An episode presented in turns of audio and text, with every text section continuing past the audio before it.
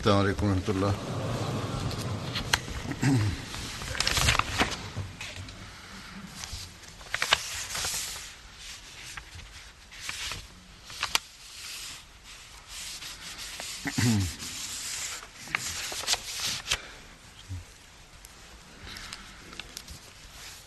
أشهد أن لا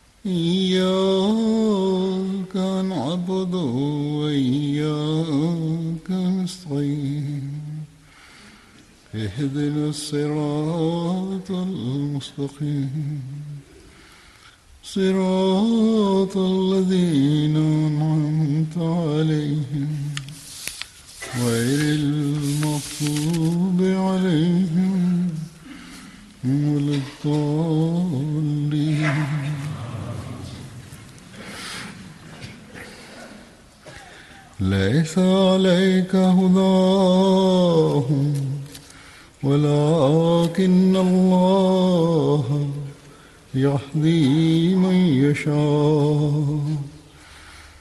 وما تنفقوا من خير فلأنفسكم وما تنفقوا من خير فلأنفسكم وما تنفقون إلا وما تنفقون إلا ابتغاء وجه الله.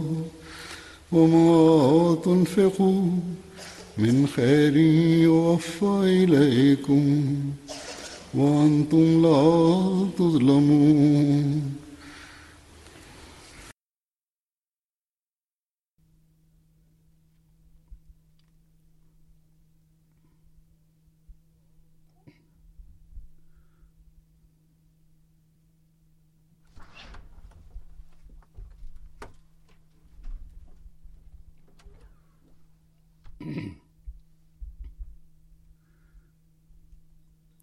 Bismillahirahmanirahim alifa mtukufu ayadhahullah taala abneselaziz anasema tafsiri ya aya hii ni kama ifuatayo. Si juu yako kuwaongoza lakini allah humwongoza amtakaye na mali yoyote mwitwayo ni kwa faida ya nafsi zenu wala hamtoi ila kwa kutafuta radhi ya allah na mali yoyote mtakayotoa mtarudishiwa sawasawa wala hamtapunjwa.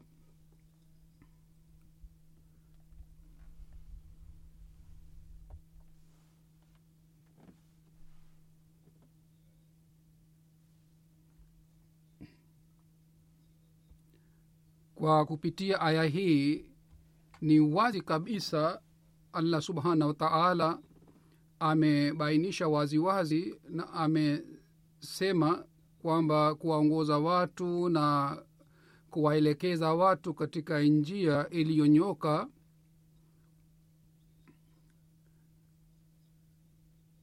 na kuwaelekeza watu katika njia ambayo ni njia ya kuwapeleka watu karibu na mwenyezi mungu kisha kuwabakisha watu juu ya njia hii na kuwafikisha watu katika malengo yao na kuwapatia matokeo mazuri ni juu ya mwenyezi mungu na mungu pekee anawaongoza watu na anawaelekeza katika njia iliyonyoka. Sisi tunaweza kuwaambia watu kuhusu mema lakini hat, si lazima kwamba tuwaelekeze watu pia katika njia ile na tuendelee kuwabakisha pia katika njia iliyonyoka kwa sababu kazi hii ni ya mwenyezi mungu na amechukua jukumu la kufanya kazi hii. Yeyote ambaye anakuja karibu na mwenyezi mungu anamwelekea allah na kisha anafanya juhudi ya kufuata njia hii na pamoja na hii anafanya dua pia katika hali hii yeye anapata malengo yake na anapata ukaribu na allah subhanahu wa taala. Kwa ajili ya hii ni muhimu kwa ajili yetu kwamba sisi baada ya kupata uongozo sisi tufanye juhudi ya kufuata amri za mwenyezi mungu na tuelekee njia iliyoelezwa na mwenyezi mungu na kwa ajili ya hii tufanye maombi pia.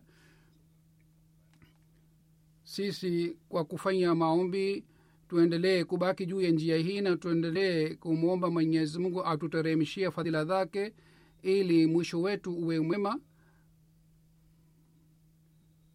Isije katokea hivi kwamba kosa letu linatuzuia katika njia hii ya mwenyezi mungu. Kisha jambo la pili lililoelezwa ndani ya aya hii ni hii kwamba nyinyi katika mali yenu nzuri mtumie katika njia ya mwenyezi mungu kwa sababu jambo hili ni kwa ajili ya faida ya nafsi zenu. Mwenyezi mungu anasema wama tunfiku min khairin fali anfusikum yani mali yoyote mwitwayo ni kwa faida ya nafsi zenu. Mwenyezi mungu anarudisha na anaturudishia uh, marudufu na anatuongezea mali. Mtu ambaye hana haki yeye aki akimwona mkulima anapanda begu anaweza kusema kwamba wewe unafanya kazi ya bure unapoteza mali yako na na begu lakini yule ambaye ana akili yeye anajua kwamba mkulima akipanda begu lazima begu hii itaota na italeta matunda na atapata faida kubwa sana kwa ajili yake. Isipokuwa huenda inatokea maafa yanatokea na mbegu haioti na haistawi pengine lazima atapata faida ya begu ile iliyopandwa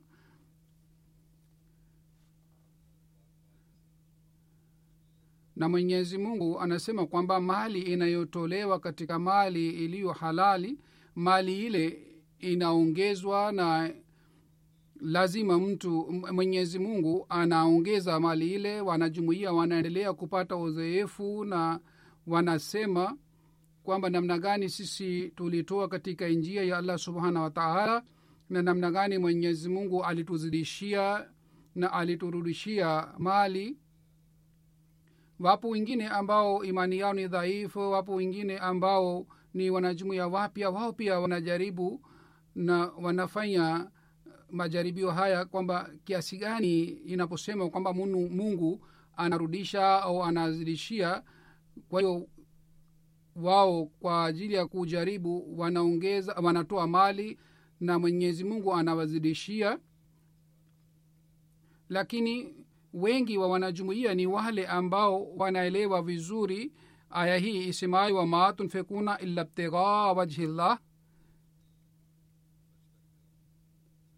na mali yoyote mtakayotoa mtatoa kwa ajili ya ridhaa ya mwenyezi mungu na wanatoa kwa ajili ya mahitaji ya dini na wanatoa mali hii kwa ajili ya kupata ukaribu na allah subhanahu wa taala mwenyezi mungu amesema amesema mwaminio haswa ni yule ambaye kwa ajili ya ridhaa ya mwenyezi mungu wanatoa katika njia yake.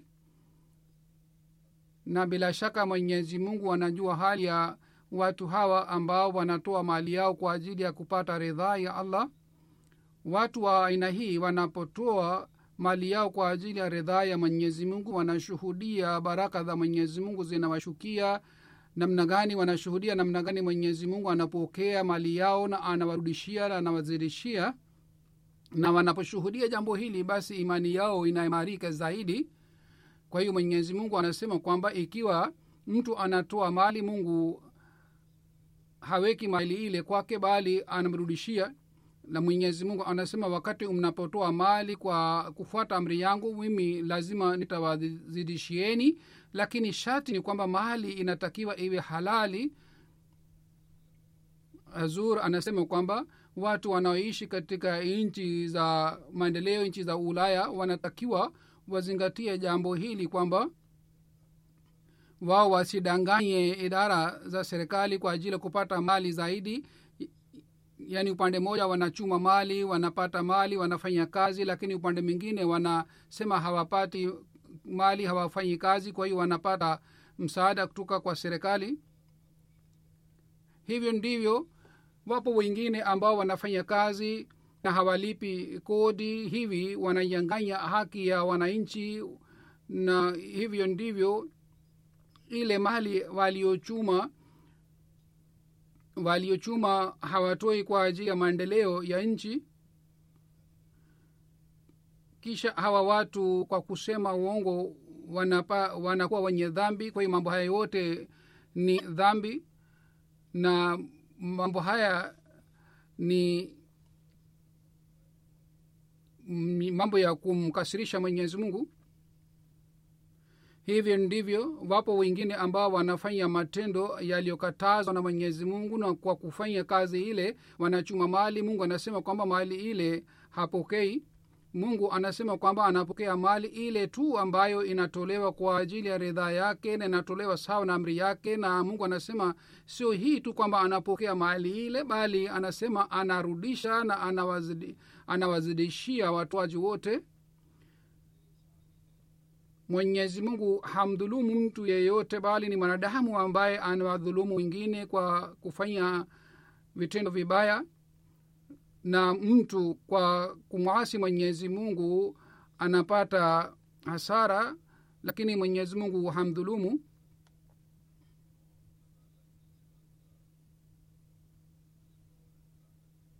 Wale ambao wamepata fadhila za mwenyezi mungu na wamepata udhoefu wa fadhila hizi ni wanajumuia maelfu na maelfu sasa hivi mimi nataka kutoa mifano kadhaa ya watu wa aina hii na mifano hii tunaona tangu wakati wa sainam alah salatu wassalam na mpaka leo tunaona tunashuhudia matukio haya yanatokea watu wanaotoa katika njia ya allah wanaimarika katika imani yao na watu wanatoa mali yao kwa ajili ya kutaka ridhaa ya mwenyezi mungu na katika hali ya dhiki pia wanatoa mali ili wapate redhaa ya mwenyezi mungu. Leo nitatangaza mwaka mpya wa tarika jadid. Kwa hiyo sawa na madha hii mimi nitaeleza mifano kadhaa mbele yenu. Kutoka katika seraliun bashiri wetu anaandika kuna mwanajumuia mpya moja bana amara saheb. Yeye aliambiwa kuhusu tahrika jadid na aliambiwa kuhusu baraka za michango. Yeye baada ya kujua kuhusu baraka hizi alianza kutoa michango na pamoja na michango mingine akaanza kutoa mchango wa tahrika jadid lakini alibakisha na fedha.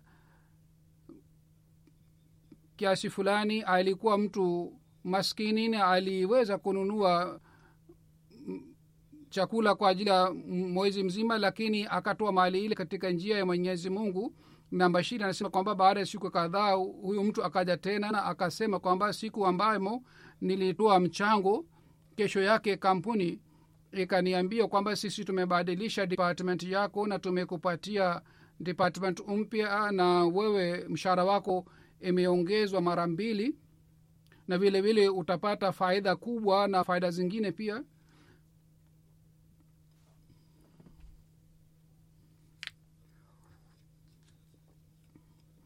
na anasema mlituambia kuhusu baraka za mwenyezi mungu na baada ya kupata taarifa hii za baraka nilitoa katika njia ya mwenyezi mungu na mungu mwenyewe alinipatia nafasi nimeshuhudia baraka hizi katika maisha yangu.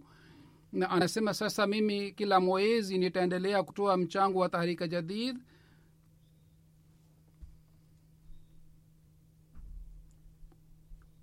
Kisha kutoka Sierra mkoa wa Port Loko mbashiri wa kule anasema na anaeleza tukio moja. Zur anasema angalieni wale watu ambao ni maskini wanapotoa katika njia ya mwenyezi mungu namna gani mungu anawazidishia na anawajalia baraka zake na hivi imani yao inaimarika.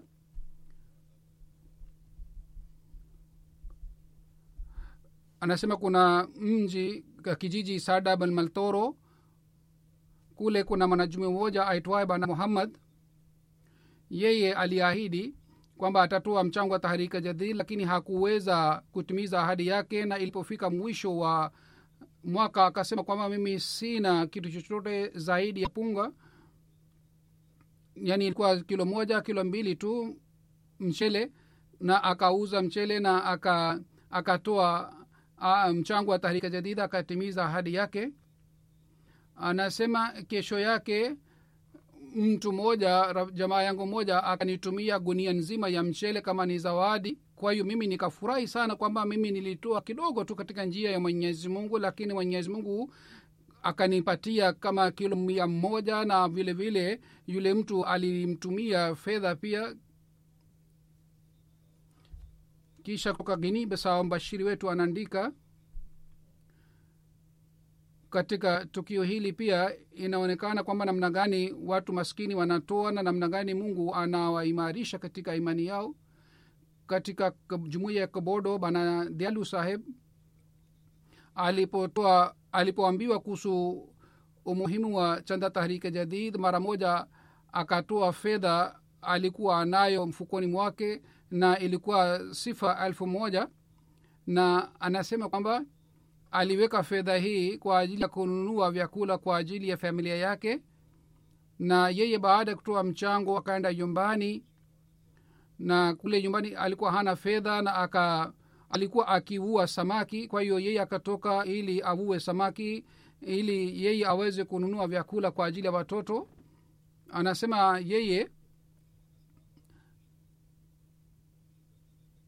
akashika neti ya kuvua samaki anasema basi alipotupa neti ya samaki anasema katika saa moja mimi nikavua samaki kilo sabini na tatu na watu wengine ambao walikuwa wanavua samaki pale wao wakashangaa sana kwa kuona hali kwamba katika saa moja nimepata samaki sabini na tatu na usiku mzima hatukuweza kuvua samaki kiasi hiki. Anasema wakati ule nili nikaanza kufikiria kwamba hii ni baraka ya mchango niliyotoa nilitoa mchango saa moja iliyopita na mungu akanirudishia na hii ni baraka ya ule mchango niliyotoa kwa hiyo akaja tena mission house na yeye akaongeza mchango wake kwa sababu mapato yake yalizidi. Hazur anasema hawa ni watu maskini lakini mungu amewapatia mioyo mizuri sana.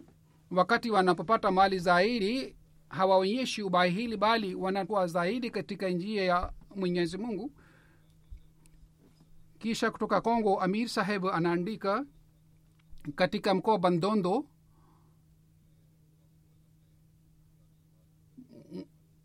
mwalimu akawakumbusha wanajumuia kuhusu mchango wa taharika jadid.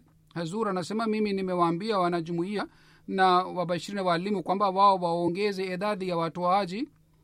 Kwa watu walipoambiwa kuhusu nasaha yangu hii kwamba idadi inatakiwa iongezeke walipokumbushwa wale watu walikuwa maskini walikuwa hawana uwezo wa kutoa mchango katika njia ya mwenyezi mungu. Lakini watu wakasema kwamba lazima sisi tutatoa mchango kwa sababu ni amri ya halifa wakaenda msituni wakakata miti na wakatengeneza makaa wakatengeneza mkaa. Kwa hiyo wakaenda kuuza kule mjini. Na kule kijijini kulikuwa hakuna mnunuzi. Kwa hiyo wakaweka bidhaa yao katika katika safina na wakaenda kule mjini na wakauza na wakapata frank tisini na sita na walipopata hii wakatoa ile fedha katika njia ya mwenyezi mungu. Hazur anasema kwamba mwenyezi mungu amewajalia sinam alahi salatu wassalam watu wa imani ya aina hii na kuhusu watu sinam alah alisema katika maisha yake kwamba anashangaa kwa kuona kujitolea kwa wafuasi wake. Halifa mtukufu anasema kwamba mwanzoni wakati tahrika jadid ilipoan, ilipoanza wakati ule saina alifa wa pili alikuwa akiwakumbusha wanajumuia kwamba wale ambao wanao mayai walete mayai na wauze na wa wengine ambao wanao vitu vingine walete na watoe mchango wao. Na mifano hii tunashuhudia hata siku hizi pia wale ambao hawana fedha wao wanauza vitu hivi na wanatoa mchango. Katika kabukere kuna mwanamke mmoja umri wake ni miaka hamsini yeye ni maskini sana hana njia yoyote ya kupa, kuchuma mali na fedha. Mwalimu anasema kwamba siku kadhaa iliyopita watu walikumbushwa kuhusu mchango. Yule mwanamke akasema kwamba hana kitu chochote akasema anaye kuku moja tu akasema yeye ata yeye ataangalia vizuri ile kuku na akianza kutega mayai atauza mayai na atatoa mchango na baada ya siku kadhaa kuku yake akapata ugonjwa na jamaa zake wakasema kuku yako atakufa kwa ni vizuri mchinje akasema hapana mimi sitamchinja. Na akafanya dua kwamba e mola wangu mimi sina kitu chochote kingine kwa ajili ya kutoa mchango ni kuku tu kwa hiyo wewe umwokoe uh, mponye kuku. Na anasema kesho yake alipoamka akaona kwamba kuku maradhi yake ilikuwa imeondoka na kisha baada ya siku ishirini yule mwanamke akaleta kuko na akasema kwamba huyu ni mchango kutoka kwangu. Hazuri anasema watu wanasema hawaoni hawashuhudii nishani lakini ikiwa anakuwa na nia safi moyo safi basi mungu anaonyesha nishani. Hizi ni nishani ndogo ndogo ambazo zinaongeza imani ya wanajumuiya hawa ambao wanatoa katika njia ya allah subhana wataala kisha kuna mfano mwingine kutoka tanzania mkoa wa mara mwalimu wa kule anasema kwamba bana rashid husein sahib ambani ni mwanajumuia ni kijana yeye anauza ana duka ndogo na anauza vifaa. Yeye alikuwa ameshatimiza ahadi yake kutoa mchango lakini mwisho wa mwaka mwalimu alipowakumbusha watu kwamba waongeze mchango na yeyote anayeweza kuongeza mchango wake basi aongeze. Na yule kijana alipokumbushwa hali yake ya uchumi ilikuwa sio nzuri. Na kule katika duka lake pia alikuwa na vifaa ambavyo haviuziki.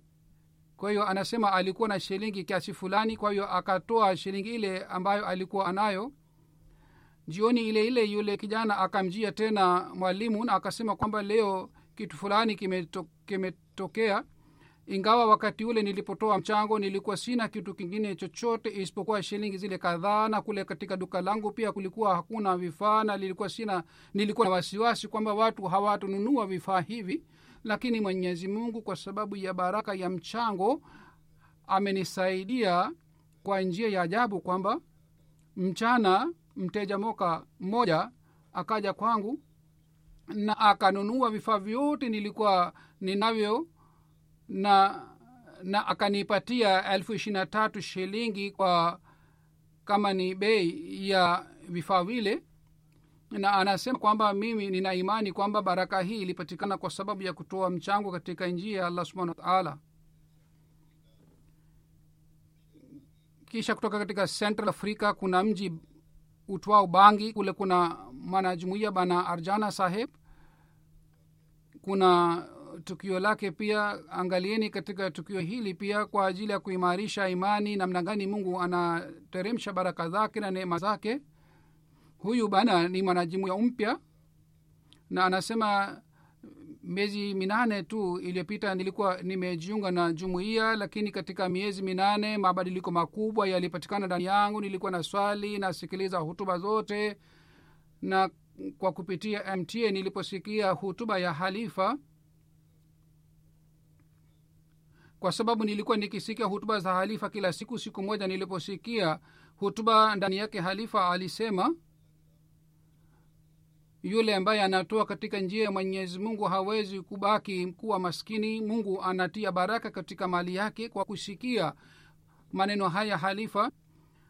Wakati ule mbashiri alikuwa anatukumbusha kuhusu taarika jadid mimi nikasema kwamba mimi pia lazima nita, nitatoa na nilikuwa na frank mia tano tu mfukoni mwangu. Kwa hiyo mimi nikatoa ile mia tano kama ni mchango wa taarika jadid lakini nilikuwa nafikira kwamba usiku nitakula nini kwa sababu ile fedha ilikuwa kwa ajili ya kununua chakula cha usiku. Lakini nikakumbuka halifa alisema mungu anazidisha anaongeza mali ikiwa tunatoa katika njia yake. Kwa hiyo mimi nikatoa mia tano frank ile ambayo nilikuwa ninayo nikaanza kusubiri sasa mwenyezi mungu atanitendea kivipi je atanizidishia au ataniongezea au kivipi? Kwa sababu hii ni mwanajumuya mpya. Imani yake ilikuwa bado haijamaarika vizuri ingawa mabadiliko yalikuwa yamepatikana ndani yake. Kwa hiyo akaanza kusubiri mungu atamtendea kivipi? Anasema masaa kama matatu nikabaki katika mission house. Katika muda ule ule jamaa yangu mmoja akanipigia simu na akasema kwamba mimi nina lulu na yakuthi na mimi nataka niuze katika mji wako na mimi kule sijui simjui mtu yeyote kwa hiyo tafadhali unisaidie. Kwa hiyo huyu jamaa yangu akaja kwangu na mimi nikaenda naye mjini na nikampeleka katika duka fulani ili auze diamond na yeye akauza diamond. Baada ya kuuza yeye akanipatia franki elfu ishirini na saba kama ni zawadi. Tena si hii kwamba alinipatia zawadi ishiri saba bali yule ambaye aliyenunua yeye pia alinipatia frank elfu kumi kama ni zawadi. Basi mimi nikajua kwamba kumbe hii ni ile baraka ile mia tano niliyotoa masaa machache iliyopita. Kwa hiyo mwenyezi mungu baada ya muda mfupi tu amenijalia na amenizidishia mali ile. Hivi imani yangu iliimarika sana kutoka katika uingereza kuna mwanamke mmoja. Namna gani mungu alimtendea na namna gani mungu aliongeza imani yake? Anasema nilikuwa nimeshatoa mchango wa tahrika jadid lakini sadr saheb akanitumia meseji kwamba sisi kwa ajili ya kutimiza lengo letu tunatakiwa tuongeze tutoe zaidi. Nikafikiria mimi siwezi kutoa zaidi kwa sababu fedha niliyoweka nimeweka kwa ajili ya kazi fulani. Kwa hiyo fedha hii siwezi kutoa katika njia ya allah. Lakini baadaye nikaamua nitatoa mchango zaidi nitaongeza mchango. Kwa hiyo fedha yote niliyoweka nikatoa kama ni mchango. Kesho yake nilipoona kaunti yangu niliona kwamba asilimia mara nne nilikuwa nimepewa kutoka katika ofisi yangu na nilikuwa sitegemei kwamba nitapokea fedha hii. Hazur anasema kwamba sio kutoka katika afrika tu bali hapa pia watu wanatoa katika njia ya mwenyezi mungu. Mungu anawaimarisha katika imani yao na anawaongezea. Kutoka burkina faso amir saheb anaandika tukio hili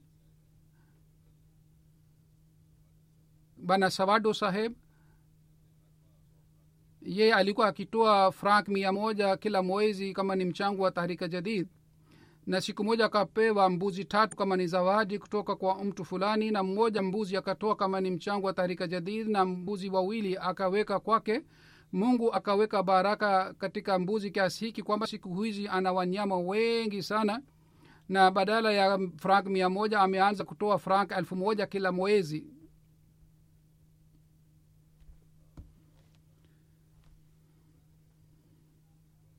kisha kuna mfano mwingine wa kuimarika kwa imani mbashiri wa benin. Anaandika kwamba katika eneo lilokosa kulikuwa mfuriko kulikuwa ma, mfuriko na watu walikuwa hawawezi kufika kwa sababu ya maji. Na tulikuwa hatuwezi kuwasiliana na wa, hatuwasiliani na watu kwa sababu ya kuwa na maji kwa hiyo tukaamua kwamba kwamba tunaweza kukodisha bot na tunaweza kufika na tunaweza kuwasiliana na wanajumuia. Kwa hiyo mtajiri akakubali kwamba atatoa ile safina ile waterboat kwa hiyo tulipoenda katika jamaat fulani na tulipokutana na sadr jamaat akaanza kulia yeye kwa kutuona akaanza kulia na akasema kwamba kwa sababu ya mfuriko amepata hasara kubwa sana na akasema kwamba hata chumba kimoja kimeanguka. Tukamwambia kwamba usiwe na wasiwasi mungu atakujalia baraka zake. Akasema mimi silii kwa sababu ya hii kwamba nimepata hasara kwa sababu ya mfuriko bali kabla ya kuja kwa mfuriko nilikuwa nimehifadhi mchango wangu na nilikuwa nasubiri mwalimu aje ili nitoe mchango lakini kwa sababu ya kuja maji na mfuriko njia zote zilifungwa na nilikuwa na wasiwasi sana kwamba namna gani nitatoa mchango wangu. Nikafanya dua sana kwamba e, mola wangu mimi sina njia yoyote ya kutoa mchango ikakufikisha mchango wangu huko makao makuu. Na siku chache zimebaki mungu ufanye mpango maalum ili niweze kutoa mchango. Sasa nyinyi leo mmekuja kutuona hali yetu na hamkuja kupokea mchango lakini sasa mimi kwa kuwaona nyinyi nimeanza kulia kwamba mungu amepokea dua yangu na nyinyi mmekuja kwa hiyo nimeweza kutoa mchango wangu. Sasa huyu bwana ambaye alikuwa hajali kuhusu hasara aliyopata kwa sababu ya mfuriko. Alikuwa na wasiwasi hii tu kwamba aliahidi kwamba atatoa mchango aliahidi kwamba atatoa katika njia ya mwenyezi mungu na kwa kutoa njia ya mungu atapata ukaribu na mwenyezi mungu. Basi alikuwa na wasiwasi kwamba awezi kutoa mchango wake kwa wakati wake na asichelewe. Kutoka india inspector tarike jadid bwana ibrahim saheb kutoka karnatic anaandika kuna khadhim wa gulbarga katika kampuni ya bengalore alipata kazi kwa mshahara wa elfu ishirini kila mwezi. Yeye alikumbushwa kuhusu mchango na aliambiwa kwamba atoe angalao nusu ya mshahara wake. Na ingawa hali ya nyumbani huko upande wa uchumi ilikuwa sio nzuri lakini akaahidi kwamba atatoa elfu kumi katika mshahara wake. Jamaa dhake wakasema kwamba hivi karibuni umepata kazi kibarua sasa una unasema utatoa elfu kumi na hii ni fedha kubwa sana na unatakiwa utoe kidogo. Yeye akasema kwamba hadha muslemaudha amesema kwamba madamu mtu hafanyi juhudi malaika wa mwenyezi mungu pia hatii nguvu ndani yake. Kwa hiyo lazima mimi nitatoa kiasi hiki. Anasema siku kadhaa tu iliyopita tangu alipoahidi akapata kazi katika kampuni nyingine kule aliku, alianza kupata mshahara elfu laki moja elfu ishirini na saba na anasema hii yote ilitokea kwa sababu ya kutoa mchango kutoka kirala mkoa kirala. Inspekta tahrika jadid ana anasema kuna mwanajumuia katika jumuia karolai. Yeye anatoa mchango wa tahrika jadid sana na yupo katika mstari wa kwanza katika utoaji wa mchango anafanya kazi ya fanicha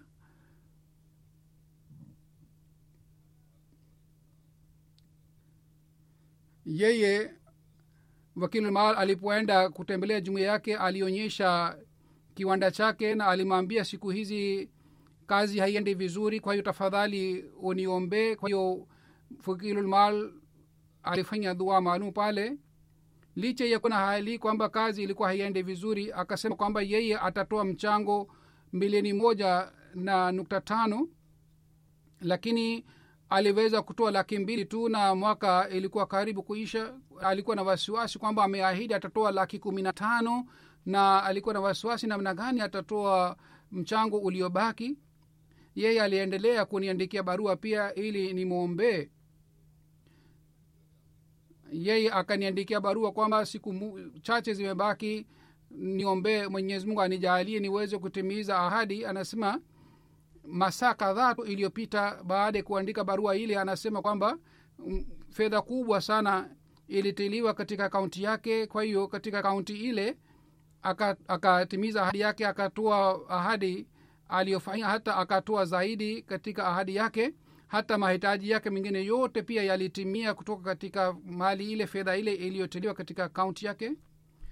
Kisha katika benin kutoka mkoa wa mnathi mwalimu anaandika katika jumuiya katampoti kuna mwanajumuiya mmoja yeye alipokumbushwa kuhusu mchango akatoa sifa elfu tatu mara moja bila kuchelewa mwalimu akashangaa na akamuuliza kwa kushangaa kwamba zamani alikuwa hatoi na alikuwa akitoa sifa mia tano tu lakini sasa alipokumbusha mara moja tu akatoa elfu tatu akamuulizwa kwamba imetokea nini kwa nini umetoa hivi? Akasema mimi ni mvivu sana katika utoaji wa mchango lakini mimi nimeona kwamba ninapata matatizo mengi na mimi sivuni vizuri mara ya mwisho nilipotoa mchango nilitoa kwa nia hii kwamba nitaangalia mm, kwa baraka ya mchango huu nitapata kiasi gani nitaongezewa kiasi gani. Sasa mimi nimeona kwamba nimeshuhudia kwamba mwenyezi mungu anasaidia mungu anatia baraka katika mimea. Kwa hiyo mimi nilishuhudia mungu aliweka baraka katika mimea na katika mali yangu na kabla unielezee zaidi mimi nikaongeza mchango wangu asilimia sita.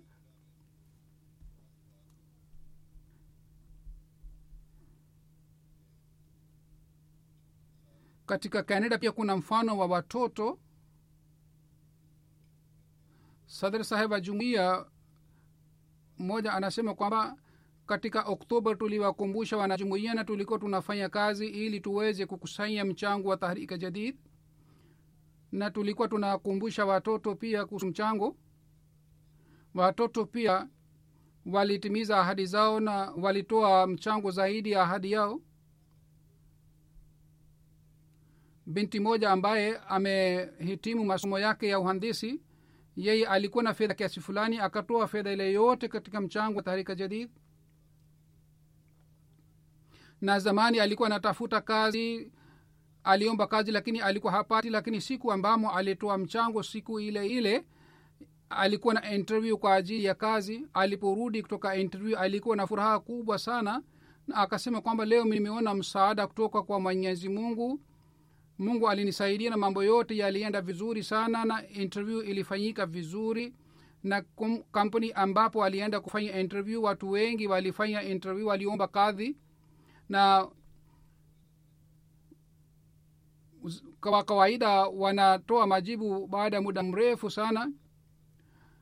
Na aliambiwa atapata matokeo ba, mwisho wa mwaka lakini baada ya siku mbili aliambiwa kwamba umekubaliwa na umepewa kazi na februari elfu mbili na ishirini utaanza kazi.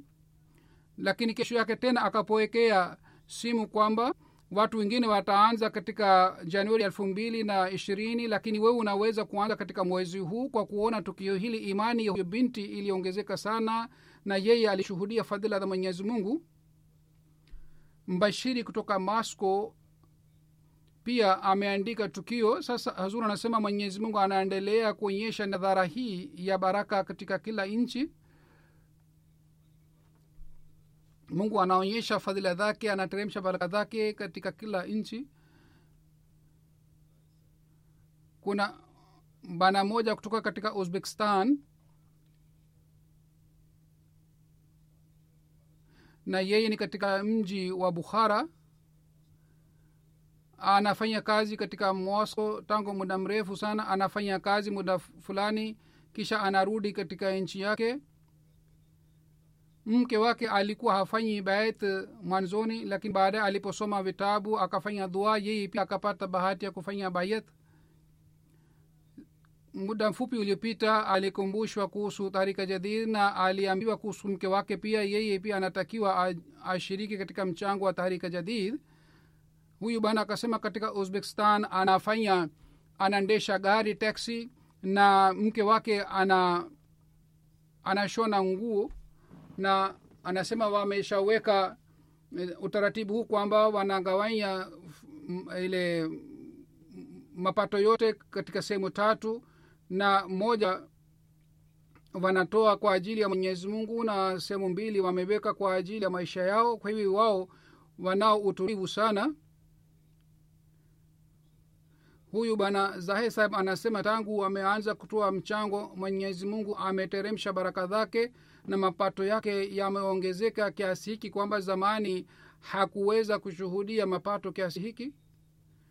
Kisha kutoka rasia mbashiri anaandika kwamba kuna mwanajumuia ambaye ni mpishi. Yeye alichukua mkopo mkubwa kwa ajili ya kujenga nyumba yake.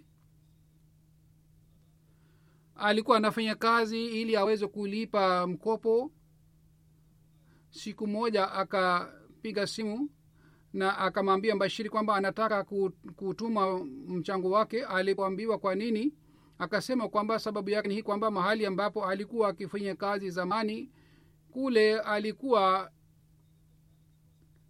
alikuwa anadai fedha kubwa sana lakini mtajiri alikuwa hatoi. Kwa hiyo aliniandikia mimi pia kwa ajili ya maombi. Kwa hiyo fedha ile ambayo yule mtajiri alikuwa hatoi mara baada ya kutoa mchango yule mtajiri akatoa aka akampatia mali yote alikuwa anadai alidai. Kwa hiyo mara baada ya kupata mali hii mimi nikaona kwamba ni vizuri mimi kwanza nitoe mchango. Kwa hiyo akatoa mchango mkubwa sana kutoka katika mali ile aliyopata.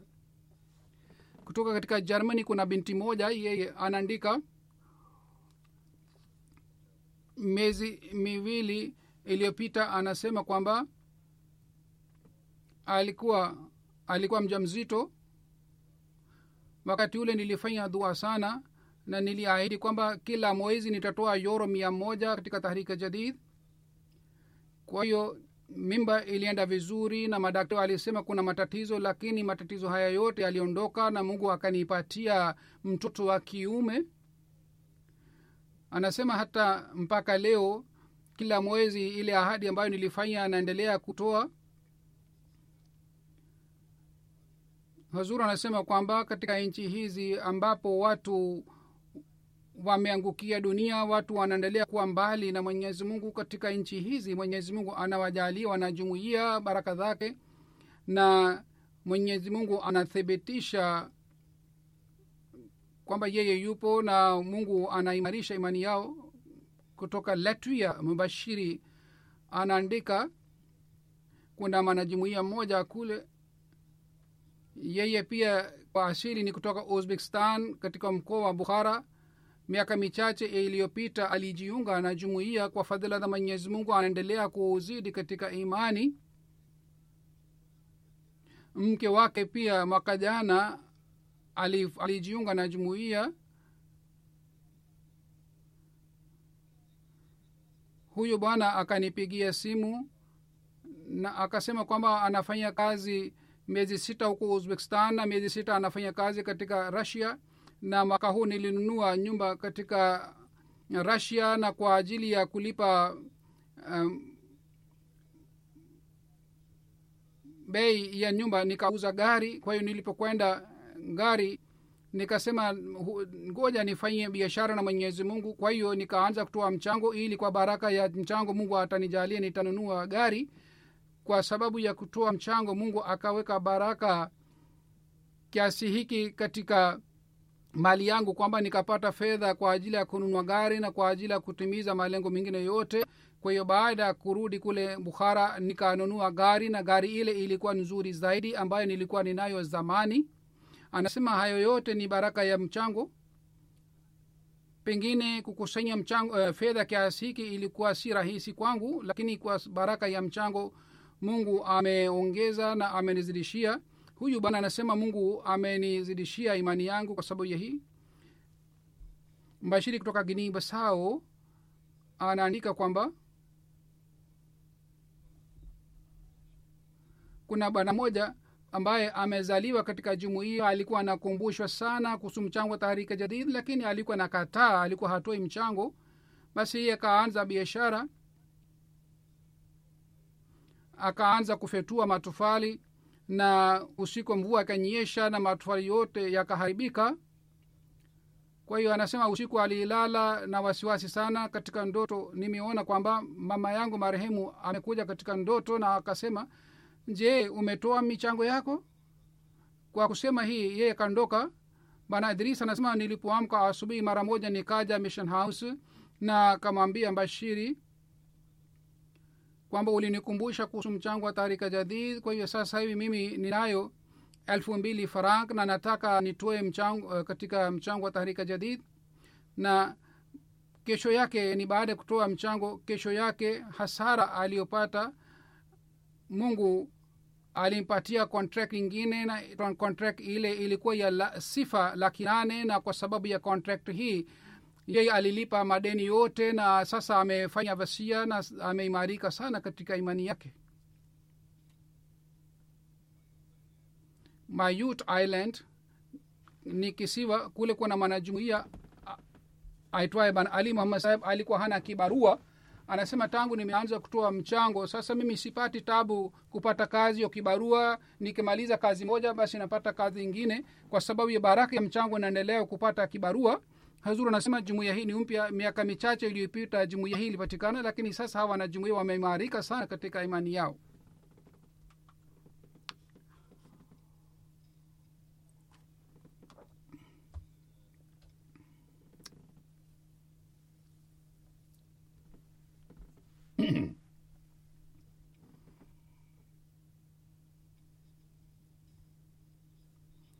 Amir saheb wa indonesia anaandika katika taarifa yake kwamba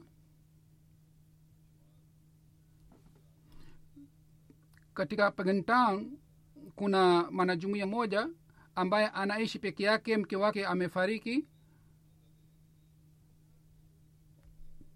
Sasa angalieni hawa watu kwa ajili ya kutoa mchango wanafanya nini na wame wanafanya juhudi kiasi gani. Huyu bana ni mkulima na ameshaoza watoto wake wote anaishi peke yake.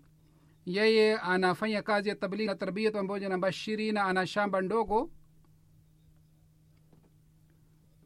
Na kwa kawaida wakulima wanapata mapato baada ya miezi kadhaa. Kwa hiyo yeye baada ya kila miezi minne anapata mapato ana, anapovuna lakini anatoa mchango kila mwezi bila kukosa bashiri akamuuliza siku moja kwamba unavuna baada ya miezi minne lakini unatoa mchango kila mwezi. Namna gani unatoa mchango kila mwezi? Akasema mimi nimeweka utaratibu kwamba mimi mimi nimeweka sehemu fulani ya shamba na kule nimepanda ndizi tu na nimepanda ndizi kwa njia hii kwamba nimepanda ndizi kadhaa baada ya muda fulani nikapanda tena ndizi katika sehemu fulani kwa hiyo kila mwezi ndizi ina inaleta matunda kwa hiyo kila mwezi naendelea kuvuna napata matunda kwa hiyo ninauza matunda haya na baada ya kuuza matunda haya fedha yoyote ninapata mimi inatoa katika mchango wa tahrika jadid. Amir sa wa indonesia anaandika tukio lingine. Pastor pangari kuna jumuiya ambapo kuna mwanajumuiya mpya muda mfupi uliopita alif, alifanya bayat anapata upinzani wa hali ya juu lakini amesimama kwa imara sana.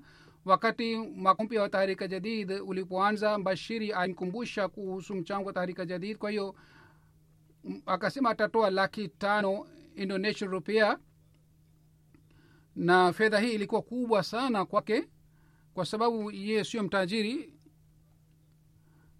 na huyu ni mwalimu wa kawaida na mapato yake ni kidogo sana. Bashiri akasema umetoa ahadi kubwa sana. Je utaweza kutoa ahadi kiasi hika akasema kwa yakini sana.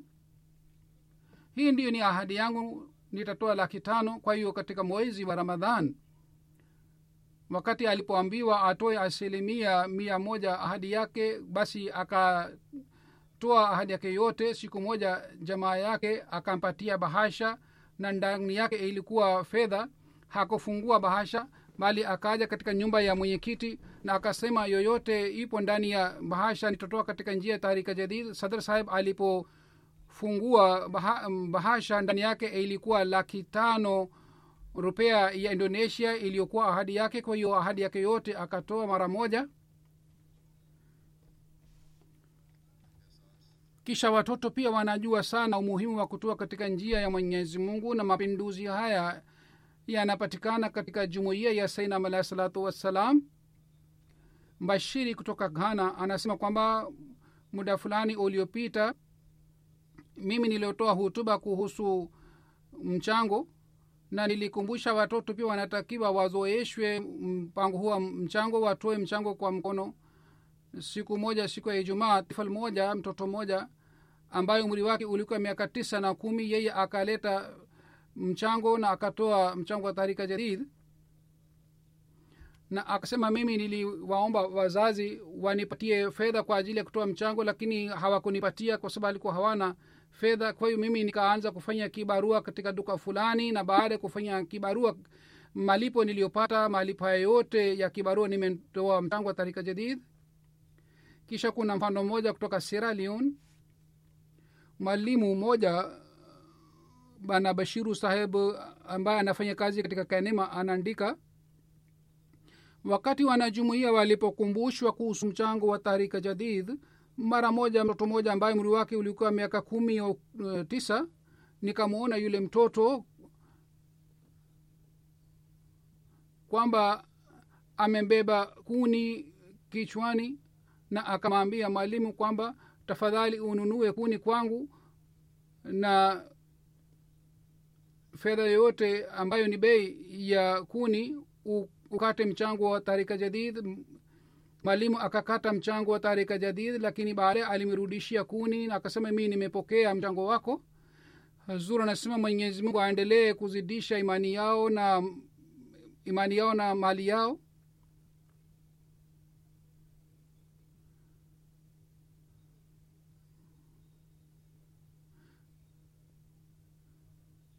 hazur anasema katika nchi hapa za ulaya hali ni nzuri watoto hawalazimiki kwenda msturi na kukata miti na kuuza kuni. Wanaweza kutoa mali zaidi wanaweza kutoa mchango zaidi. Wanaweka akiba kwa ajili ya kununua vifaa mbalimbali. Wanaweza kutoa ile kwa ajili ya kutoa mchango. Kwa hiyo imani mifano aina hii inayopatikana hapa pia. Mungu aendelee kuzidisha imani za hawa wote. Sasa mimi nitasoma taarifa ya mchango wa tahrika jadid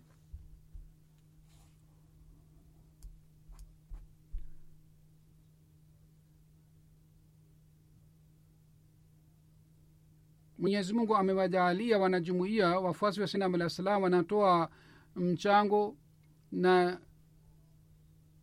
jinsi wanayojitolea hali hii haiwezi kupatikana bila kuwa msaada wa mwenyezi mungu.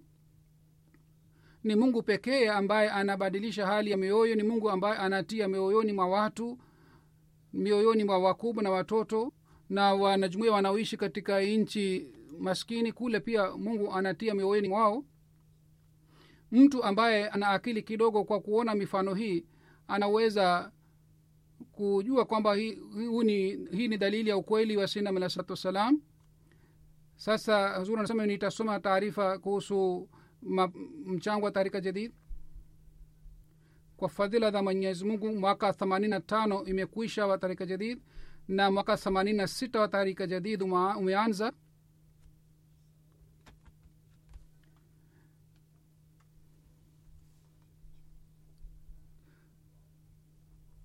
na mwaka huu jumla makusanyo yalikuwa milioni kumi na tatu nukta sita pound. Na mchango huu ni zaidi laki nane elfu mbili kuliko mwaka jana. Mwaka huu katika pakistan thamani ya rupia imeanguka sana na hali ya uchumi pia ni mbaya sana. Mwenyezi mungu awajalie awa, awajalie baraka zake mufanyie maombi kwa ajili ya wanajumuia wa pakistan. Mungu awateremshie baraka zake? Na mwaka huu hawakushika nafasi ya kwanza mwaka huu germany imeshika nafasi ya kwanza katika makusanyo wa tarika jadid. Kwa hiyo germany imeshika nafasi ya kwanza. Na namba ya pili ni ya pakistan kisha ni uingereza. Zamani nilikuwa nikitoa nje pakistan nilikuwa si hisabu katika nafasi hizi na lakini mwaka huu nimeingiza pakistan pia kwa sababu sasa pakistan imeshika nafasi ya pili na germany imeshika nafasi ya kwanza pakistan imeshika nafasi ya pili na kisha marekani canada india kisha kuna jumuiya moja ya middle east indonesia australia ghana na kisha kuna nchi moja ya middle east kwa fadhila za mwenyezi mungu ingawa kule pakistan hali sio nzuri hali ya uchumi pia sio nzuri lakini kwa kawaida katika dunia nzima hali ya uchumi sio nzuri lakini wanajumuia wametoa michango na na mchango umeongezeka sana. Na nchi ambazo zimeongeza mchango mojawapo ni nchi ya middle east na namba ya pili ni ya india na india imeongeza mchango, wa, mchango wake sana.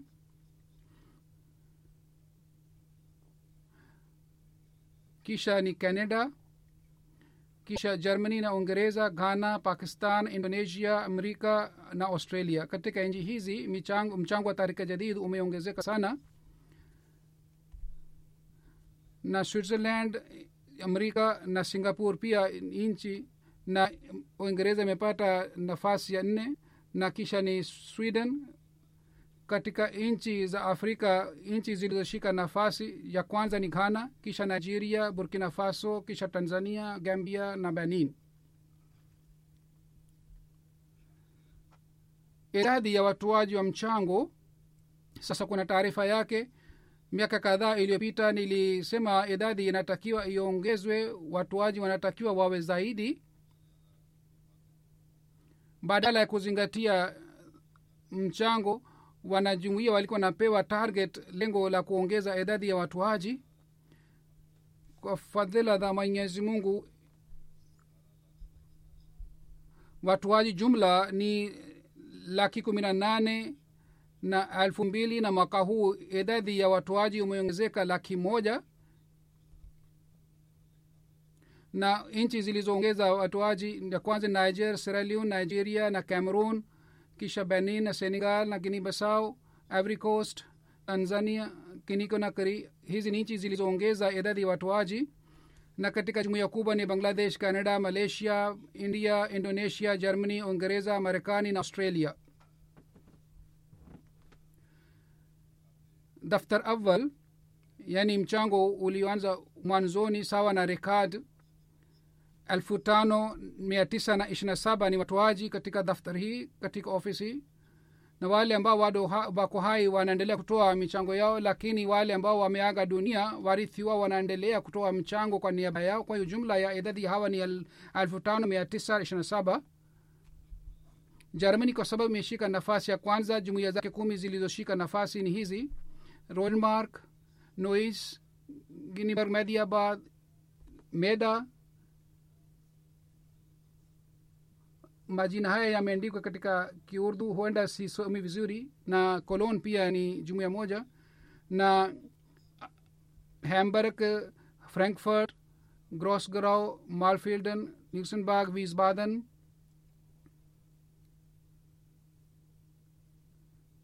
liedstedt darmstadt mannheim. Hii ni mikoa iliyoshika nafasi katika makusanyo. Katika pakistan jumuiya zilizoshika nafasi upande wa makusanyo.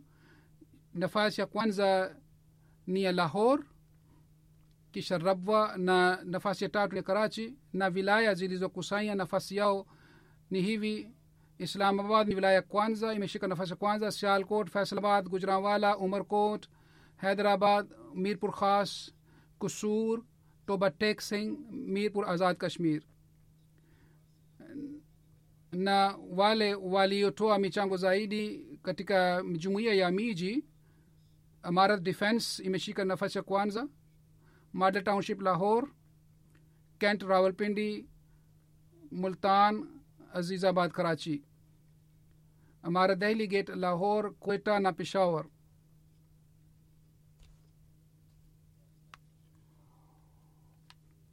jumuiya ndogo ndogo za pakistan kwanza vakand sabandasti kokhl garbi. Hizi ni jumuiya ndogo ndogo zilizoongeza mchango na region tano ya uingereza. Ya kwanza ni baitul futu kisha masjid fazal midlands region baitul ihsan region na islamabad region.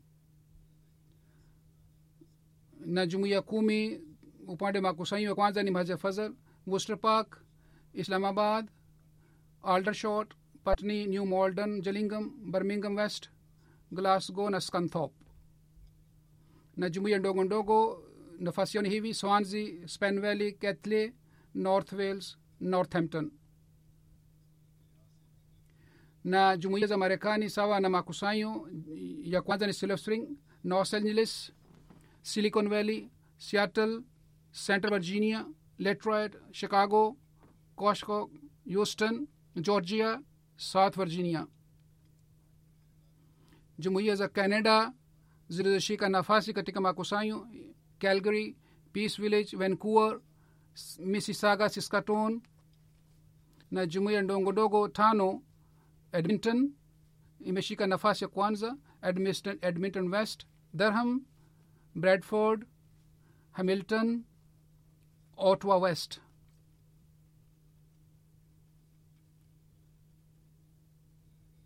na jumuiya zilizotoa mchango zaidi za india ya kwanza ni keralai kadian bethrem hyderabad bengadi bangalore kalikat kolkata yadgir na mikoa kumi upande wa makusanya makusanyo kerala karnatak tamil nadu telangana jammu kashmir uड़ीसा पंजाब Bengal pradesh hazur anasema siku hizi hali ya kashmir pia sio nzuri upande wa kisiasa na upande wa uchumi pia hali sio nzuri lakini kule wanajumuia wanajitolea sana australia kumi jumuia kumi za australia ni hizi castle hill melbourne melbourne lorwarren act canberra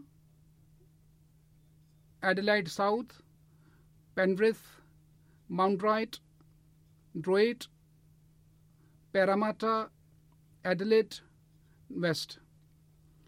Mwenyezi mungu awajalie baraka sana hawa wote waliotoa michango. Mwenyezi mungu awazidishie mali zao. Amin